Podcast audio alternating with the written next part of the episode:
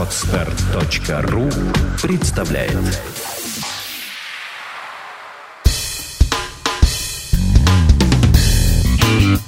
Малый бизнес. Сюрпризы недели.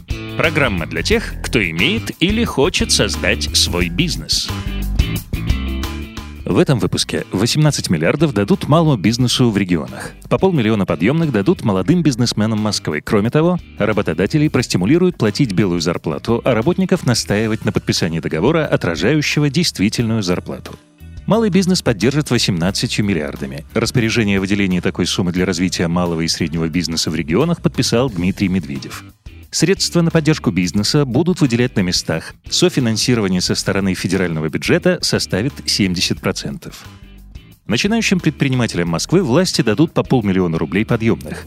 Эту сумму можно будет пустить на основные средства оснащения рабочих мест, приобретение ПО, аренду или сырье с материалами. С момента регистрации предпринимателя должно пройти не более двух лет. Кроме того, важным условием является отсутствие долгов перед бюджетом. Все остальные условия участия, всего их 10, в программе поддержки, а также порядок подачи документов указаны на сайте столичного департамента науки, промышленной политики и предпринимательства. Заявки на субсидию принимаются до 1 ноября.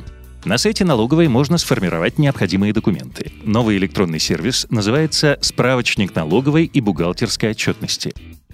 Для того, чтобы получить всю необходимую информацию, нужно выбрать вид налога или налогового режима, затем формат документа, а после обозначить интересующий период. Сервис не только выдает инструкции по заполнению деклараций, он предоставляет образцы заявлений о переходе на спецрежимы и другие полезные шаблоны. Льготы по взносам во внебюджетные фонды для ряда сфер бизнеса планируют продлить на год, но потом взносы все же вырастут. Речь идет о социальной сфере и взносах в пенсионный фонд. Льготы в фонд социального страхования и обязательного медицинского страхования закончатся навсегда, хоть и плавно. Повышение будет происходить в течение пяти лет. Такие перспективы рисует Минтруд в предложенном законопроекте. Ставка взносов в пенсионный фонд увеличится один раз в 2015 году с 20 до 22%. Рост ставки взносов в ФСС начнется уже со следующего года, с нуля до 1%. Однако в течение 2015 года ставка расти не будет. В 2016 году она составит 1,9%, в 2017 и 2018 – 2,9%.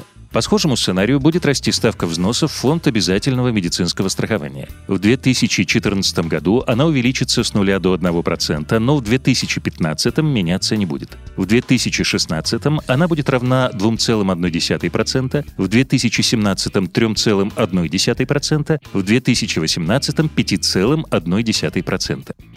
Ответственность за зарплаты в конвертах ужесточат. Увеличение штрафов предполагает комплекс мер, разработку которых до конца года планирует Роструд. По большей части воздействие коснется не работодателей, а сотрудников, получающих зарплату по-серому. Для них планируется дифференцировать социальные услуги в зависимости от их официальной заработной платы, ввести кратную ставку по кредитам, ужесточить условия оплаты ЖКХ и так далее.